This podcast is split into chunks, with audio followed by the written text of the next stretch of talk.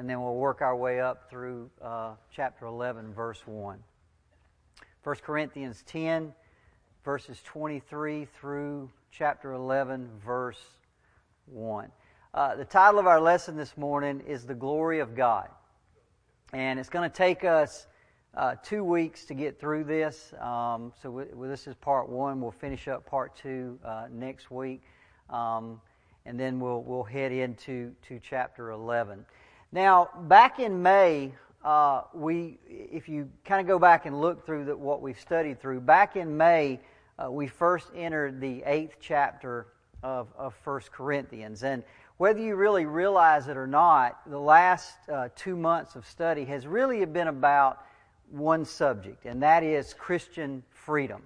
Um, how does a Christian function within the framework of their, of their liberty? How does a Christian know what is right or what is wrong when the Bible doesn't explicitly say something is right or wrong? What does our Christian freedom allow us to do or prohibit us from doing? These are, these are all the types of questions that we've talked about. And for three chapters, Paul has been answering those questions for us. And, and now he comes to the end of chapter 10, and he's going to summarize everything that he's been uh, talking about. So, again, he's been answering questions chapter 8, chapter 9, chapter 10. He comes to the end of chapter 10, and he's going to summarize everything that he's been talking about.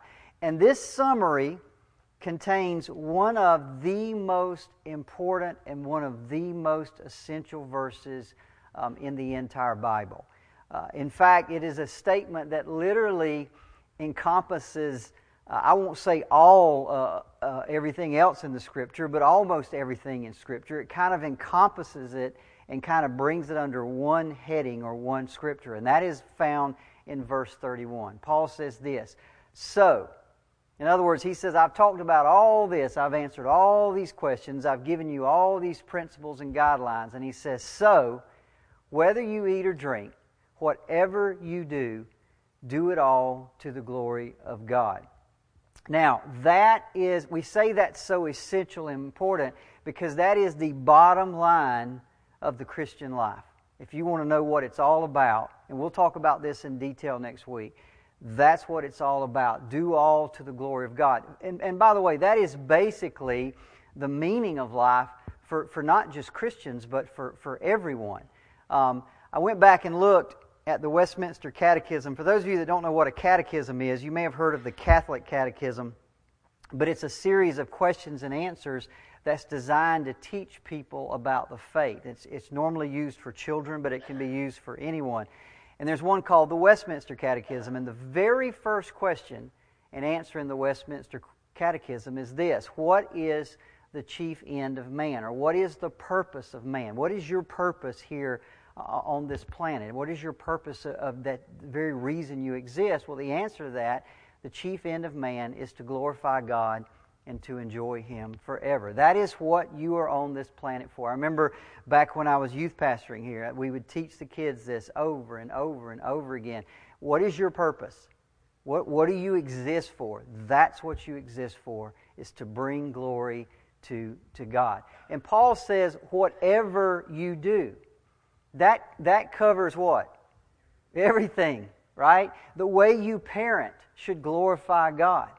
The way your marriage should bring glory to, to God. The way you work should bring glory to God. Your sexuality should bring glory to, to God. The way you dress, the way you spend your money.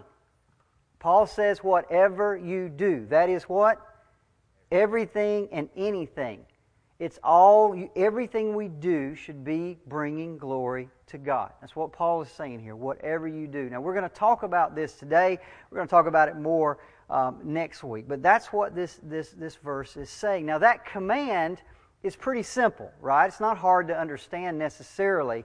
But how to do it in our everyday life. Now, that, that becomes a little bit tougher. How to, how to make the right choice in the multiple and myriad of decisions that we have on a daily basis, that's always that's not always so so easy. That is why the right use of our Christian freedom is, is so important. And by Christian freedom, I mean the liberty that we have in Christ to do things in areas that the Bible doesn't cover. And we've talked about this multiple times in here. When there are things, when the, we're going to come to decisions where we look in the Bible and the Bible doesn't forbid it, the Bible doesn't allow it, you have the freedom as a Christian to make your, to make your own uh, decision.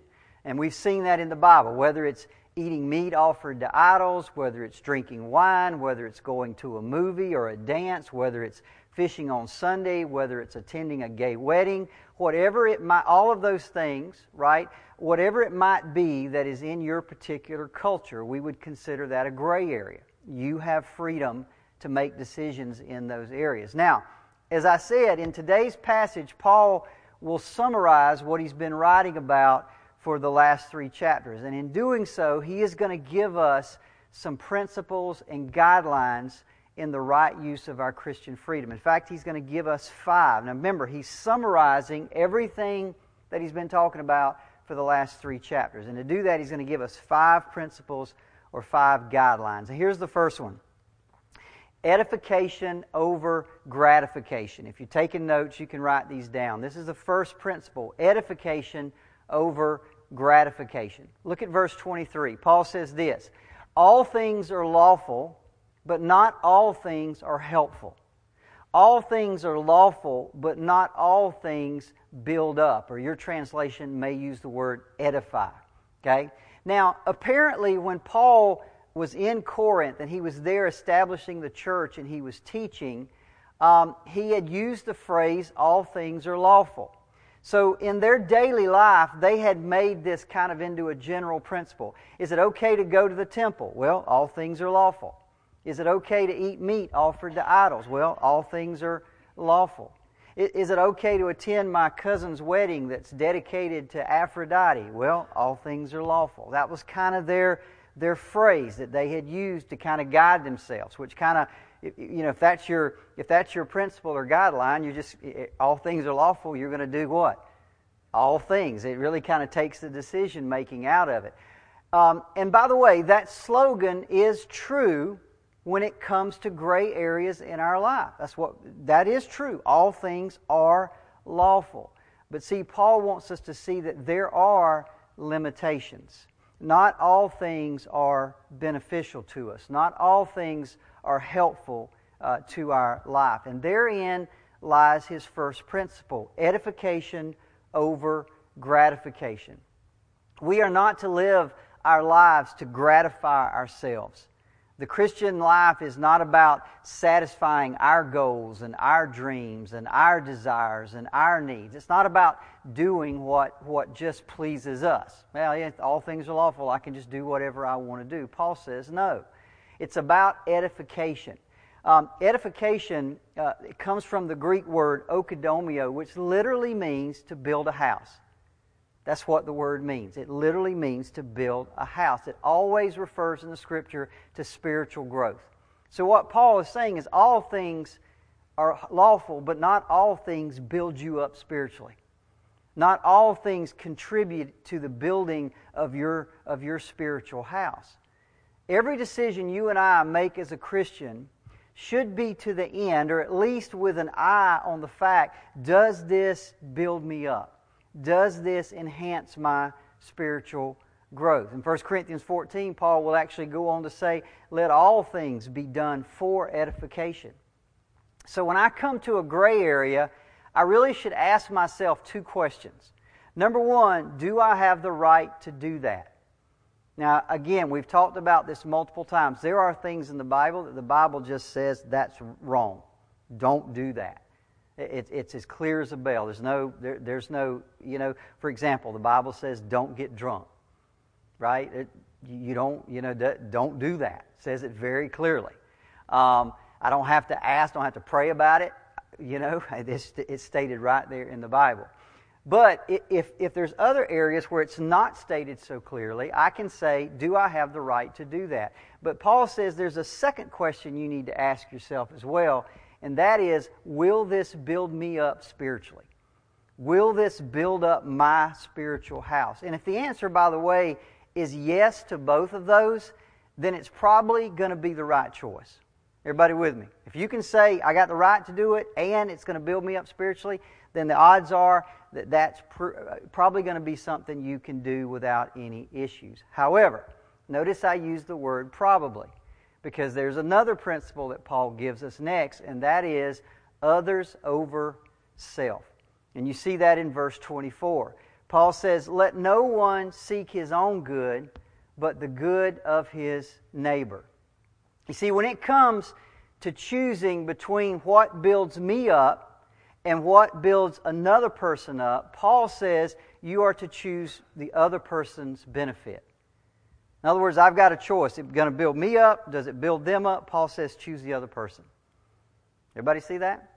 So it's not always about me. Let's say I've got a choice to make in a gray area. Okay, so I've got a choice. I come to a decision to make, and and uh, the Bible doesn't say anything about it. Okay, not nothing in particular. I am free to go either way. I'm, a, I'm free to do it. I'm free to, to not do it. I've got a right to go either way. I may even look at one of those options and say, you know what, that option here really benefits me more spiritually. But Paul says you have to ask one more question, and that is, how will this affect others? So you can't just stop, how will it affect me? You have to ask the question, how will it affect others? You see, Paul lived this out in his own life. Do you remember when Paul, I think it was in chapter 9, when Paul was uh, had a decision to make, should I take money from the churches? Everybody remember we talked about all this a few several weeks ago. Should I take money from the churches? Does he have a right? Now let me ask you the question, does Paul have a right to expect the churches to, to, to support him? Yes or no? Yes, so that's question number one. Do I have the right to do it? Yes. Paul then asks the second question Would this build me up spiritually? Well, I can tell you, for Paul, the answer should have been yes, because if he would have taken money from the churches, that means he doesn't have to spend every night making tents to support himself, right? If he's not making tents, does he, doesn't he have more time to pray, more time to study, more time to evangelize? Well, sure he would. It makes perfect sense to, to do that. In fact, it's one of the reasons we do it today, so that we give our pastors to have more time to pray and, and to study and to visit and to do the things that they do, because it builds them up spiritually and it builds others up spiritually. But then Paul asks a third question If I take money from the churches, how will this affect other people? And you see, Paul realized, man, if I, do, if I start taking money from them, they're just going to see me as another religious huckster. Okay, Paul says, I'm not going to do it. I'll just, I'll work, I'll make tents, I'll support myself. I don't want to be a hindrance to the gospel. Does everybody see how he, he works through that? Yes, I have the right to do it. Yes, it might even benefit me spiritually, but how's it going to benefit these people, my weaker brothers and sisters? No, I'm not going to do it. I'm going to back off. In other words, he gives up his own liberty for the benefit of others. That's exactly what Paul is, is talking about here. And that is the second principle others over self. And by the way, this is really the principle of love, right? See, I'm going to do what is spiritually beneficial for both of us if I can, right? That's what I want to do. I want to make decisions that spiritually benefit me, that spiritually benefit you. But if I have to make a decision, if it comes down where I can't do both, then Paul always says choose others. Put others ahead of yourself. Give up your freedom, your liberty for the sake of others. That's the, the fourth principle. And here's the beautiful thing about that. When you actually do that, when you give up your own benefit, when you give up your own edification so somebody else can be built up, in the end, you're actually building yourself up anyway because you remember what Paul said in 1 Corinthians 8 1? Knowledge puffs up, but love what? Love builds up, love edifies. So anytime you're doing that, you're actually building yourself up anyway. So it's a, it's a win win situation. Now, I want to pause right here and just talk about how awesome the Bible is. You know, every time I get into the Bible and I study the Bible, it never ceases to amaze me about how the Bible just foresees everything. It, it just is so in tune with human nature. And here's what I mean by that. I just gave you two principles. The first principle was edification over gratification. In other words, look, does this thing build me up? And then Paul says, yeah, but you have to ask a second question does it also build other people's up? And he says if there's a conflict, you always choose what? The other person. Now, if Paul stopped there and that was the only two principles he gave us, I can tell you you'd all be in straitjackets by the end of the week. Can you imagine it, having to make decisions in our Christian life in what we call gray areas, areas where the Bible doesn't specifically say it's right and Bible doesn't specifically say something's wrong? You've got the freedom to use the indwelling Holy Spirit to walk in the Spirit and to live in the Spirit and make those decisions. Can you imagine if that's the only two principles you had? It would literally drive you insane. Does anybody know why? Anybody? Every decision you came to, if question number one was, Does it build me up? Yes or no. Question number two is, Will this offend somebody? Why would that drive you insane? Because, son, I'm telling you, something you do will offend somebody. You would, you would be paralyzed. You would never do anything. I mean, it's just the way it is. Just imagine for a moment, again, those are the only two principles you gave us. So, in every decision, you would have to ask the question would this offend somebody else? Could this possibly offend somebody else? Let me tell you, the answer to that would always be yes, because people are so easily offended. I mean, they can be offended by something. Listen, stop singing out of a hymnal. Hymnal. Guess what will happen? Somebody's going to be offended, right?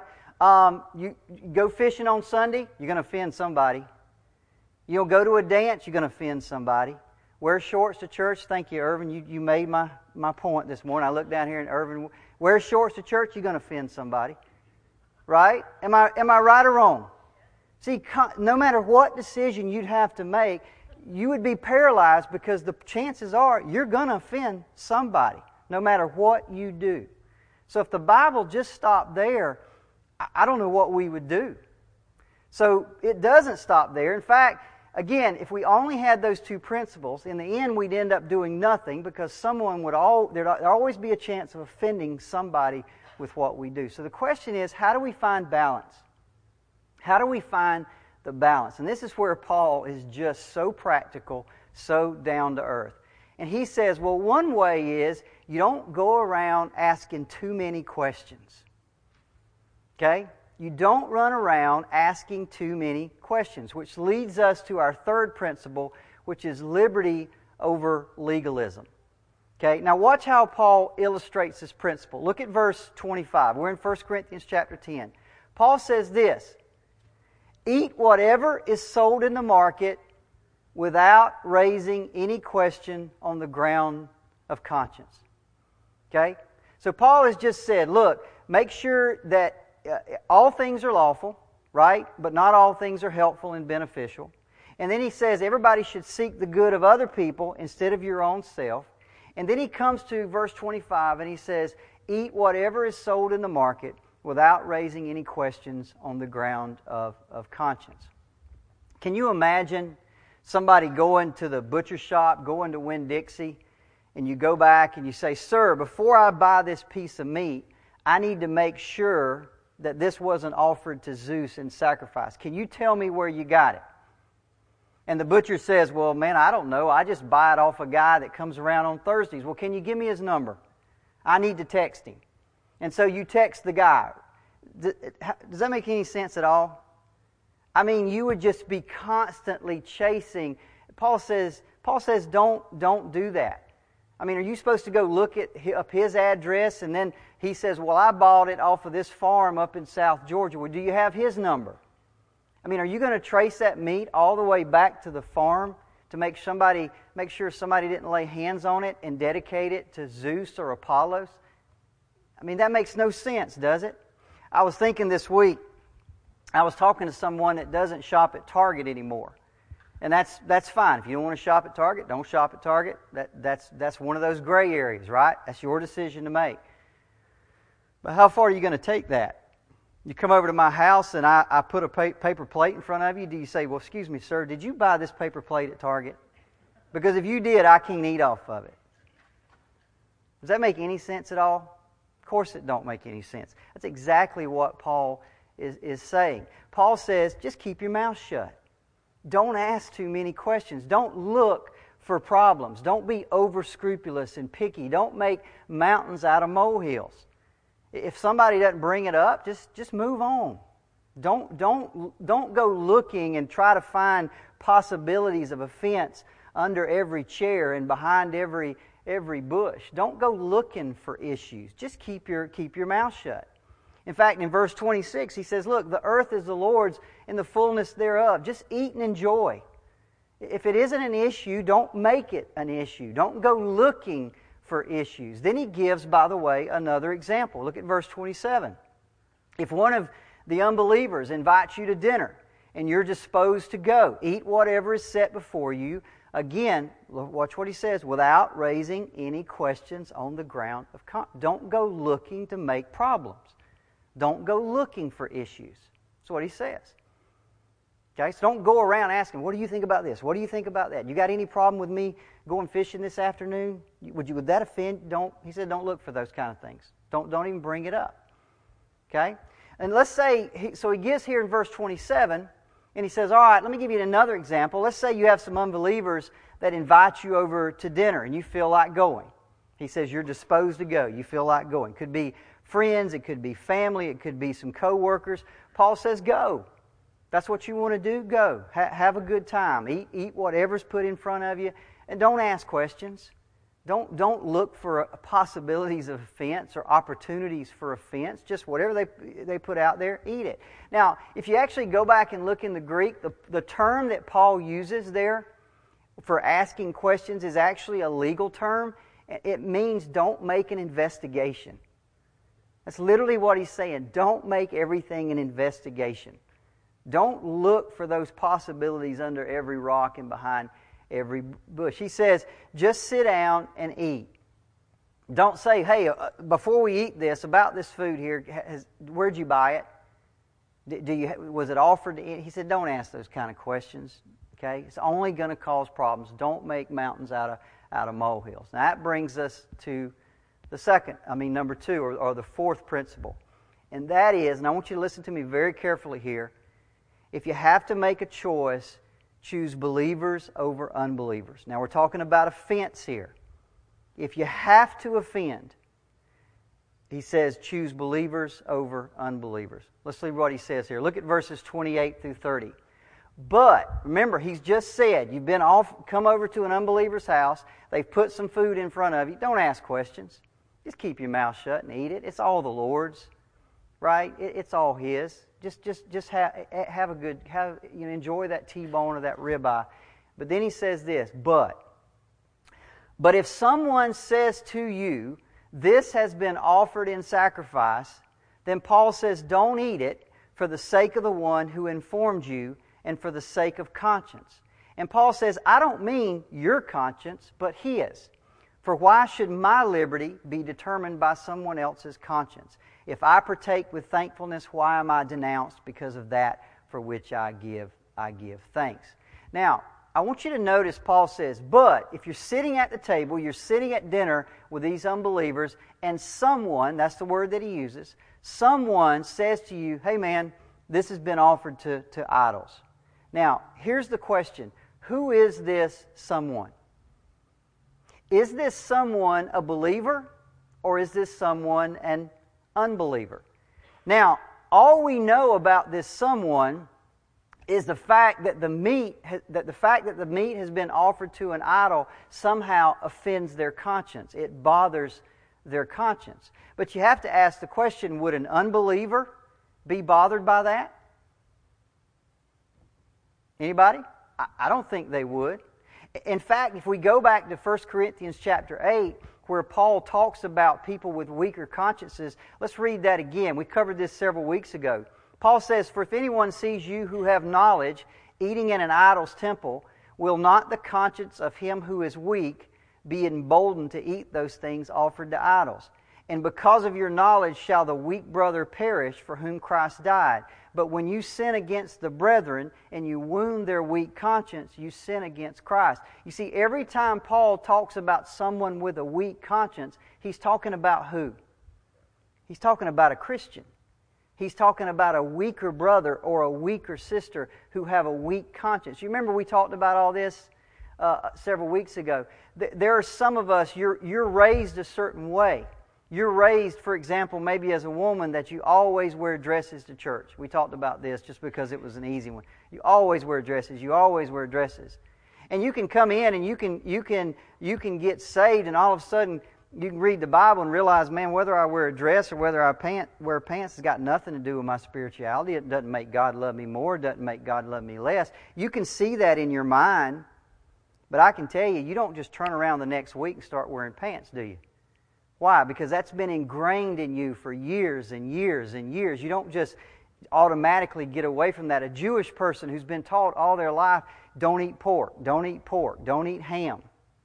You can't eat that. All of a sudden, they get saved and they start reading the Bible and they realize that's got nothing to do with nothing. Paul says what you eat doesn't benefit you or hurt you in any, it's just food, it's nothing. Well, they can read that in their mind. They don't just automatically start eating ham sandwiches. It takes time for them to grow and mature. You see, you always are, you may be born again, but you're born again with a weaker conscience, and it takes time for that conscience to grow and mature and come to a knowledge of the Word of God. And so, so Paul, when he talks about people with weaker consciences, he's always talking about weaker brothers and sisters in Christ. Now, let's go back to the dinner that Paul is talking about at an unbeliever's house. See, evidently, he's saying there's someone there he just calls them someone, but they have a weak conscience. See, he's got to be here referring to a weaker brother in Christ. And this person is aware somehow that that meat has been offered to an idol, so they bring it up. Right before you eat, I mean, you've got your knife ready, you got your fork ready, and that ribeye sitting there, and it looks so good. And you're getting ready to cut into it, and that guy says, Hey, man, before you eat that, I want you to know that's been offered to Apollos. Right? And you were just ready to. And the thing is, you're sitting there and you're like, man, why? You know, you just drop your fork. You're like, why did you have to bring that up? Right? I mean, why did you even have to say that? So the question is, what do you do? Well, Paul says, tells us what to do. Don't eat it. Now, you know, Paul's already told us, and you know, meat offered to idols is nothing. Idols are nothing. They're just pieces of metal, pieces of wood. They're nothing. The meat offered to idols, it's nothing. It doesn't hurt you, it doesn't help you, it's just food. But yet, if it offends that brother's conscience, Paul says, don't eat it. Why, Paul? Why is it such a big deal? Why shouldn't I eat it? Well, read it again.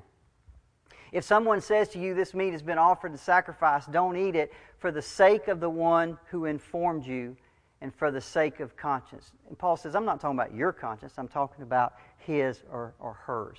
Don't again, that's that old, that's the whole thing. Notice it's two principles here. Number one, you chose the brother over who? Over yourself. But here's the, here's the problem right here. If there's a weaker brother or sister at the table and it would bother their conscience and we don't eat it, you might say to me, Well, what about the host? What about the unbeliever that invited you over? Won't it offend them? Yep, it would offend them. That's the whole point. That right there is the principle. If you have to make a decision like that to offend a believer or offend an unbeliever, Paul says, do not offend the believer. Don't offend the believer. You, you, put, you take their weaker conscience, and that's what you use to make your decision, which means in some cases we might have to offend the non Christian. And you may say to me, now, wait a minute, Derricke, but we're trying to win them aren't, aren't going over to the dinner or going to their event or whatever, aren't we trying to win them to Christ? We are. But can I tell you the way to win them is for them to see the validity and the honesty and the integrity and the unity of the Christian faith. See, if you're sitting at the table fighting with one another, I mean, he looks over there and he sees, well, that guy don't believe that, and God, that guy's doing what he wants. What, what kind of testimony is that going to give? See, Paul says the unity of the faith means that's why we talk about this all the time. The unity, the unity, the unity, because it, it proclaims a testimony, it proclaims a message to the world out there. They don't see Christians fighting with one another, they see Christians giving up their liberty for one another. That's what draws them, that's what brings them to the, to the, to the table. John 13, 35, Jesus said this By this Everyone will know you are my disciples if you love one another. He's talking brother to brother, brother to sister. That's what he's talking about. You love one another. Then everybody knows you're my disciples. They see the validity of the Christian faith. You see, that's why the, the believers come first. Now, again, I, I want you to understand if you have to choose between offending a Christian and offending a non Christian, offend the unbeliever. And make sure you maintain the unity of the love of the body of Jesus Christ because that is the greatest testimony that we have. Okay, now, obviously, don't take that as a license to run out the door and just start offending the world. That's not what Paul's talking about here at all. He's giving us principles or guidelines. In fact, he's got one more principle that he wants to give us, and that is this when at all possible, offend no one. Okay? Look at verses 32 through 11 1. He says this Give no offense to Jews or to Greeks or to the church of God. Now, he just covered everybody the Jews, the non saved Gentiles, and the saved and the elect. That's, he just covered everybody you can possibly run into. He says, when at all possible, give no offense to anyone. And he goes on to explain, just as I try to please everyone in everything I do, not seeking my own advantage, but that of many, that they may be saved. Imitate me just as I imitate Christ. Paul says, in the same way that I live my life, in the same way that I put others ahead of myself, in the same way that I try to become all things to all men that I may win some, Paul says, in that same way, imitate me. Live your life the way that I live, that I live my life. Do your best not to offend anybody. Do your best not to do anything that'll cause someone to stumble, whether it's a believer or an unbeliever. Okay, these are the guidelines and the principles that we are given. We are not to seek our own advantage, our own satisfaction, but we should always seek the profit of others. Paul says, Why? That they may be encouraged and build up, and in fact, that they may be saved. That's the Christian life. That's how, when we have decisions to make, we're always looking not only just to build ourselves up, but we're also looking to build other people up. Try to offend no one. But by the way, you're going to run into situations, right? When possible, offend no one. But yet, look at what Jesus said in Luke 17 1. He said to his disciples, It is inevitable that stumbling blocks come or that offenses may come. It's going to happen. You, you try, you don't want it to happen.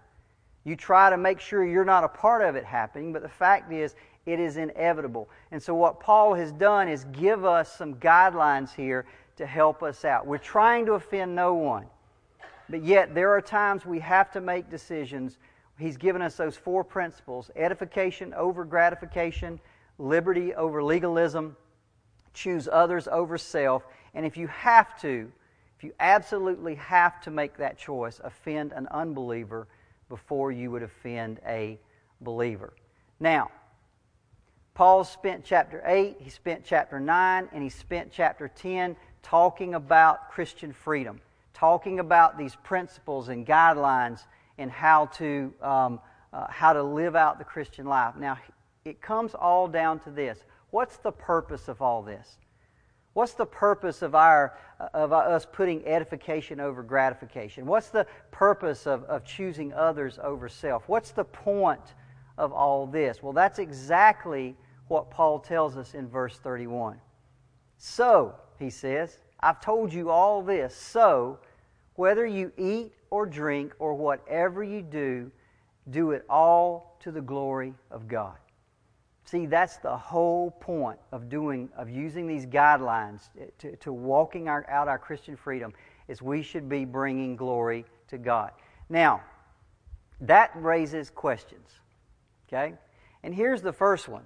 And we're not going to attempt to answer this today. We're actually going to answer, we're going to talk about this in detail next week. Because this is a subject, the glory of God, that we don't talk enough about. We do not talk enough about this subject.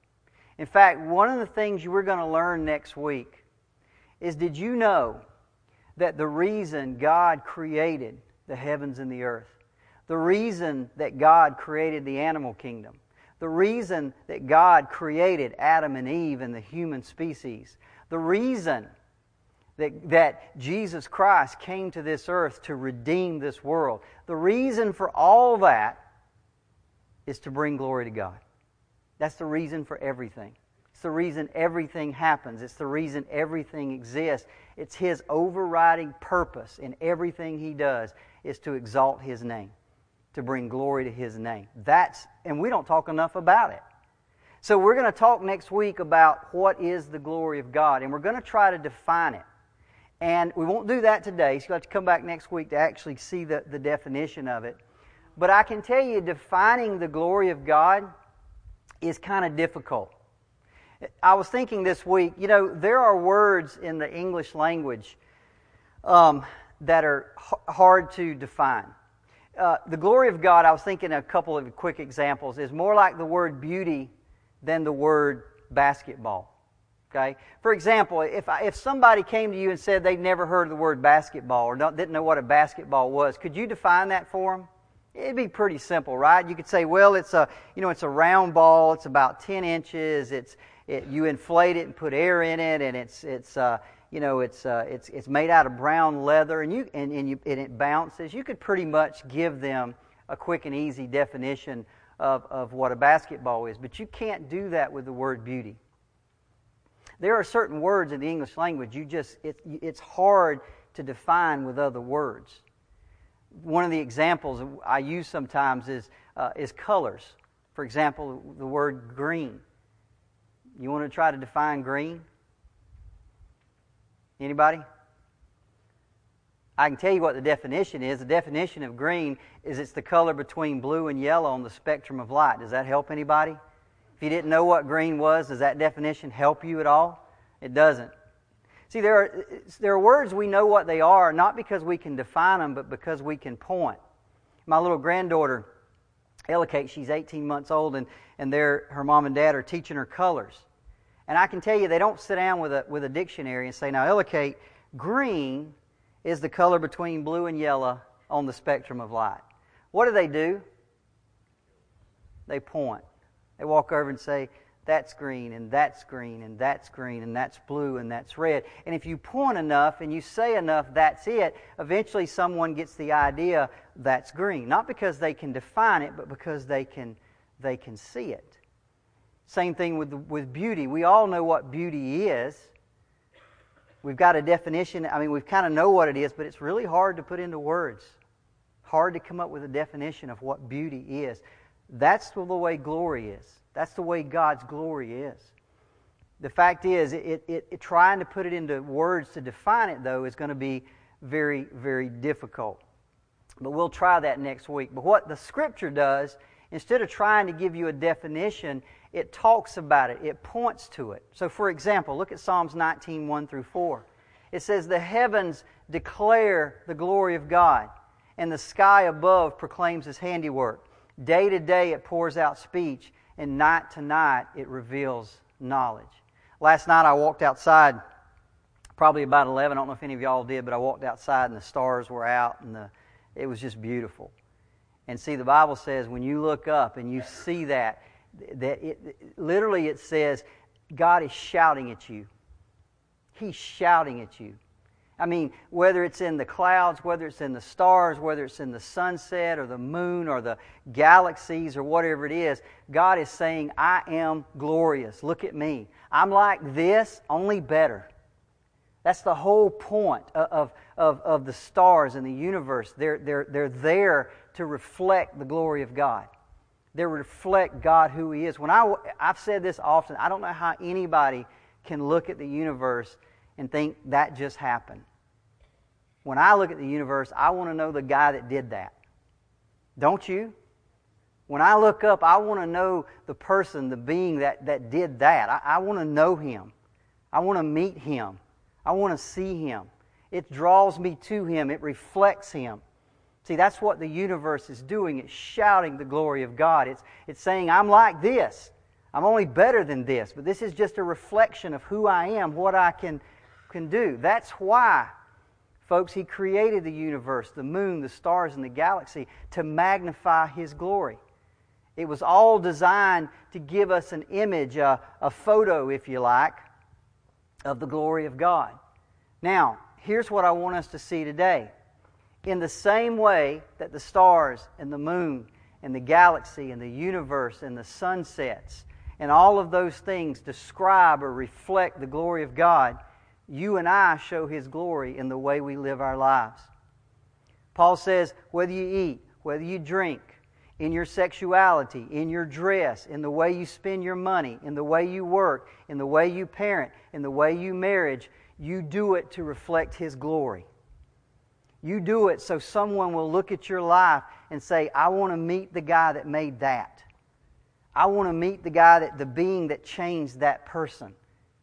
That's what our whole life is supposed to be about. In the same way the universe shouts, I'm glorious, our life should shout, he is glorious. Do you want to know Him? Do you want to meet Him? People should see our lives, and that should be reflected. That's what we were made for. That's why we exist on this planet. I was made not only to see His glory, I was made to reflect His glory so that others can see Him in me. So we've gone through chapter 8, we've gone through chapter 9, we've gone through chapter 10. Paul's given us principles and guidelines for walking in Christian freedom. And he comes to the act, chapter 10, he says, I tell you all this because your purpose, what you were made for, is so that your life will reflect the glory of God in the same way the heavens do, in the same way the universe does. This is not, this isn't, you know, it's not, it's not just not something we come in here on Sunday morning and say, well, I got a good lesson, let's go home. This is a big deal.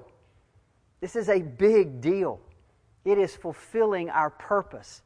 It's what we were made for, it's what we exist for. So I ask you today as we close does your life reflect His glory? Does your life reflect His glory? Is, is your life and my life all about satisfying my goals, my dreams, my, my desires? Or is it all about becoming more like Jesus? That, that's a big question. And I think it's a question we all have to ask ourselves. When people look at you and I, do they see Him? When people look at you and I, do they see Him? I had something happen this week, and I'll tell you about real quick. Um, it, it, just so happened at, I was preparing this lesson, and I had some tree cutters, and I'll make this real short. Had some tree cutters come to my house this week for work for Talquin, and they come out and trim the lines, and they show up, and it was uh, about five of them. They were, were Mexicans. One guy spoke English, the rest of them didn't. And so I went out, talked to him, walked him around the property, showed him what trees to cut. Um, my brother in law's place is across the way, and he needed to go over there. And I said, Okay, when you're done with mine, come get me, and I'll walk you over there. So he did, and we walked over there. And uh, my brother in law's got an old cane mill set up, and he asked me, What about what is this? What is that? And I said, It's a cane mill. We make cane syrup. And I said, Would you like some? He said, Well, yeah. So I went in the house and got him a case of cane syrup and gave him a bottle for him and a bottle for his friends. And um, I thought that was it, you know, told him, Nice to meet you. If I can do anything else for you, let me know. So I go back in the house and I'm upstairs working. And about 3 o'clock, I hear a knock on the door. And I walk downstairs, and him and another guy are standing on the porch. And he says, Hey, I just want to let you know we're done. And um, I said, Okay, well, great, nice meeting and everything. He said, Before I leave, can I ask you a personal question? And I said, Well, yeah. Sure, ask me a personal question. And I, I'm not making this up. I've never been asked this in my whole life, and I'm not making this up. He looked me in the eye and he said, What's different about you? What's different about you? And I said, and I was kind of taken aback. I said, Well, what do you mean? He said, There's something different about you. He said, I, I go around and meet a lot of people. He said, There's something different. I want to know what, there's something inside of you that's different. I want to know what it is. And I said, Well, let, me, let me tell you about somebody named Jesus. And I sat there and talked to him about Christ and, and what Christ had done for me and how I tried to live my life. And, you know, I got his number and we've been texting back and forth uh, ever since then. And, um, here's what I want you to see. Now, by the way, I went in and told Kathy about it. And her first words were, Did you tell him what you said to me this morning? so, you know, I was floating up and she just pulled me right back down. The point was is this, guys, listen, I didn't do anything The point is, people are looking. People, it, is a world that is going crazy where people are always mad at one another and offended at one another and they're not kind to one another. And if you'll just be kind, I didn't do nothing. If you'll just, people are looking. They're looking for the glory of God to be reflected in people's lives. And I mean, that was amazing to me that somebody would say, What's different about you? There's something different. Tell me what it is because I, I, I want that. I'm looking for that. I need that. Guys, this is a big deal. This is a big deal. How we live our lives, how we walk around and carry ourselves and treat other people and react to other people is a big deal. Not because we're anything great, because it's trying to, it's reflecting God. Does that make sense? Just like the universe, it, God says, I want to show other people my glory, who I am, through you. Now go out and live this way. Go out and act this way. Go out and carry yourself this way. And let me do the rest. He, by the way, He'll take care of putting the right people at the right point and the right time. He'll take care of all that. You don't have to go do that. But see, that's the question. Are we doing that? Let's pray. Father, we thank